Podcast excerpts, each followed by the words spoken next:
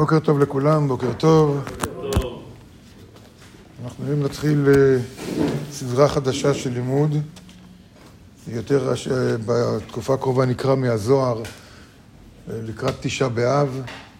נגלה קצת סודות מתשע באב. ובעזרת השם, בזכות זה שהייתי בשבת עם מיכאל, אז נחלק אנרגיה. לא יודע אם את המילים, אבל האנרגיה לפחות של מיכאל שתלווה אותנו בשיעור הזה. אז תשע באב, כולנו חושבים שתשע באב קשור לחורבן בית המקדש. לרוב האנשים בעולם ככה חושבים, חורבן בית המקדש הראשון, חורבן השני שקרה בתשע באב. אבל תשע באב, הרב תמיד היה אומר ששום אירוע היסטורי, ללא יוצא מן הכלל, שום אירוע היסטורי הוא לא סיבה לרוחניות. תמיד זה ההפך. הרוחניות זה סיבה למה שקורה בגשמי, ולכן אם חרב בית המקדש, אז יש לזה שורשים רוחניים באיזשהו מקום, ולא החורבן גרם לתשע באב, אלא תשע באב הוא השורש. מה השורש? השורש מופיע בתורה, כבר בתורה, כשיעקב אבינו, כתוב עליו, שבא לפגוש את עשיו, ועשיו כנראה בא להרוג אותו. אז כתוב, ויקום בלילה הוא, ויקח את שתי נשיו עמו. זה מפרשת וישלח, פרשת וישלח בתורה.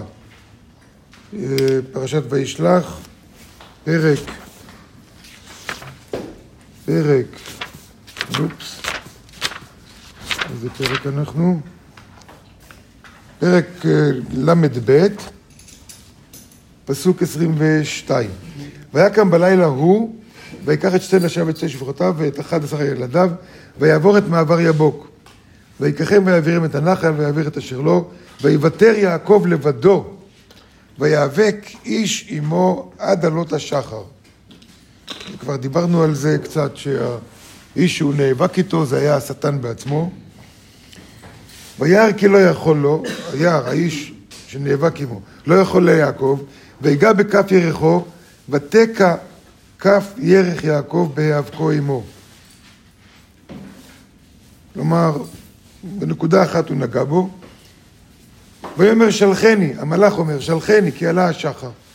שלחני כי עלה השחר. זה חשוב במילים האלה, תכף נראה למה. ויאמר לא אשלחך כי אם ברכתני, ויאמר אליו מה שמך, ויאמר יעקב, ויאמר לא יעקב יאמר עוד שמך, כי עם ישראל. כי ישראל תהיה אלוהים אנשים ותוכל.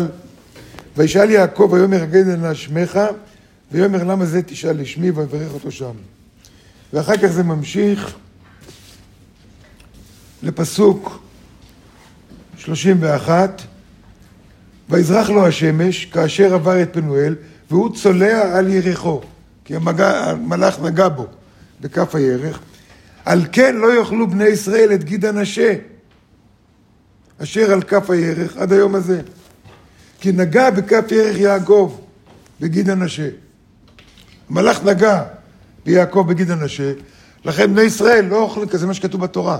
אני לא אומר שזה באמת ככה, אבל זה מה שכתוב. לכן בני ישראל לא אוכלים משום בעל חיים שמותר לאכול את גיד הנשא, את החלק של גיד הנשא. למה? כי המלאך נגע בו ביעקב.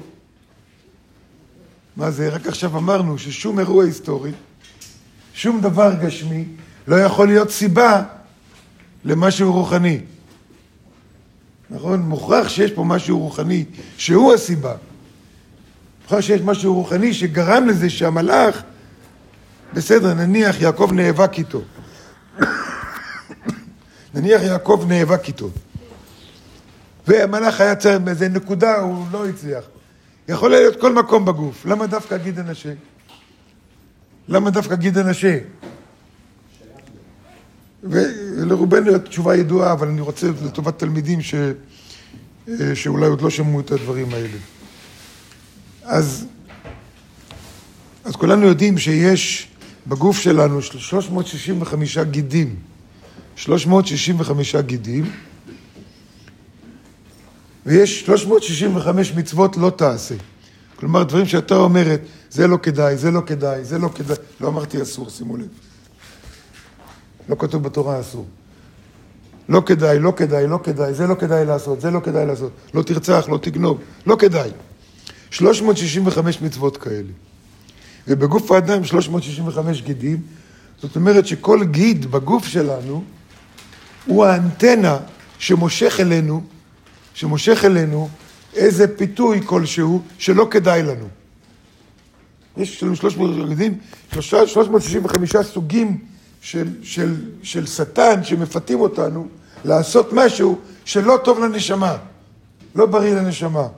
יעקב התגבר על הכל, חוץ מגיד הנשא, חוץ מאחד, אבל הוא התגבר על הכל.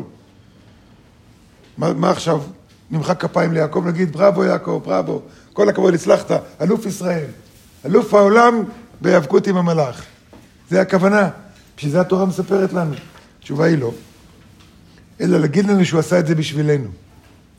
הוא עשה את זה בשבילנו.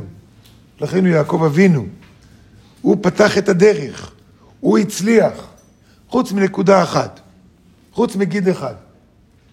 אבל הוא הצליח לעשות את זה. בגלל שהוא הצליח לעשות את זה, הוא פרץ את הדרך, כמו ברגע שקולומבוס או מי שלא היה גילה את אמריקה, נכון?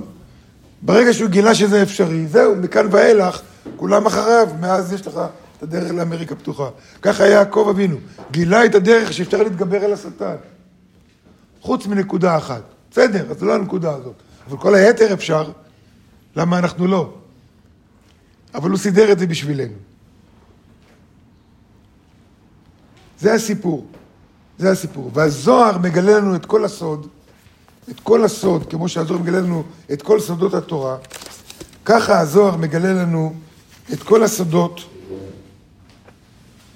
כל הסודות, שקשורים לעניין הזה של יעקב והמלאך. יש מאמר בזוהר בפרשת וישלח, מאמר שקוראים לו ויוותר יעקב לבדו,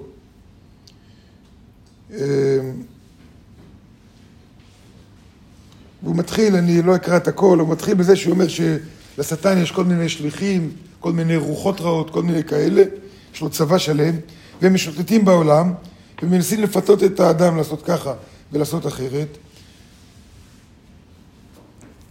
הם נתמנו על בני אדם ונמצא עמהם בעורמה, בעלילות, כל מיני דברים לא חסר פה, כמו שהשתה את האדם הראשון. אותו נחש שגרם לאדם וחווה, וגרם מוות לעולם, כן הוא משתה בני האדם וגורם להם לחטוא. ויש אנשים שיש להם נטייה כזאת, וכמובן כל מי שכותב הזוהר, כל מי שיש לו נטייה כזאת, אז הוא מקושר לזה, אז הוא גם מושך עליו את הדבר הזה, כי דומה מושך דומה. ובשעה שהאדם, סעיף ע"ט בפרשת וישלח, ובשעה שהאדם בא להיטהר, אותו רוח הטומאה נכנע מפניו, ואינו יכול לשלוט עליו. ואז כתוב, לא תיונה לך רעה. אני מדלג קצת.